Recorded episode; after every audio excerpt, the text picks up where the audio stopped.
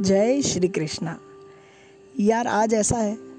नाराज़गी किसी से नहीं है, बस मन थोड़ा उदास है। तो उदास मन ने बोला, आज सेपरेशन पे बात कर लो। तो जी हाँ चलिए हम हमारे एपिसोड थ्री में आज बात करते हैं सेपरेशन यानी कि बिछड़ने पे।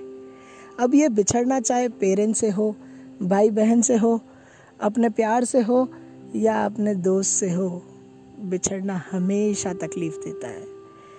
फिर चाहे ज़माने में मेला रहेगा, आपका मन अकेला ही रहेगा। और आप गौर से देखेंगे ना तो आप समझेंगे, तकलीफ़ बिछड़ने से नहीं मिल रही। तकलीफ़ वो पुरानी यादों को याद करने से भी नहीं मिलती। तकलीफ़ हमें मिल रही है ये सोच के कि अब कोई नई मेमोरीज़ क्रिएट नहीं हो पाएगी।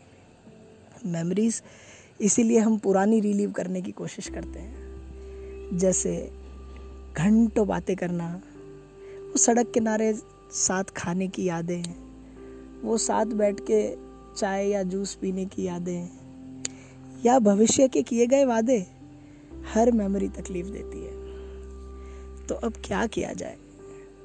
देखो यार, अगर जो बिछड़ गया है, वो अभी इस दुनिया में है तो आप सारी बातें छोड़ दीजिए। ये मत सोचिए कि अगर उसे जाना, उसे रुकना होता तो वो जाता ही क्यों? हो सकता है कुछ मिसअंडरस्टैंडिंग कोई मिसकंसेप्शन या कोई मिसकम्युनिकेशन हुआ होगा। जाइए, बात कीजिए सॉर्ट आउट कीजिए। आप दोनों को हक है खुश रहने का। और अगर वो नहीं मानते हैं या वो इस दुनिया में ही नहीं है तो क्या करेंगे?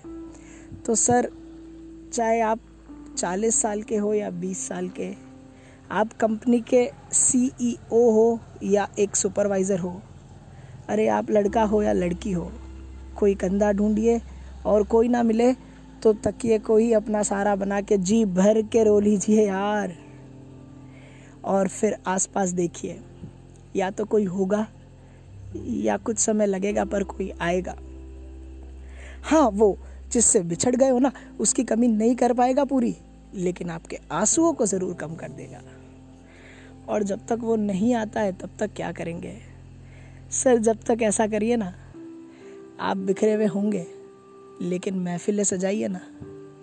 आप मर गए होंगे, लेकिन दूसरों में जान फूकिए देखो, मैं भी तो कर रहा हूँ ना। पता है आपको ऐसा करने से क्या होगा? मन लगा रहेगा यार। और कुछ भी नहीं कर सकते ना।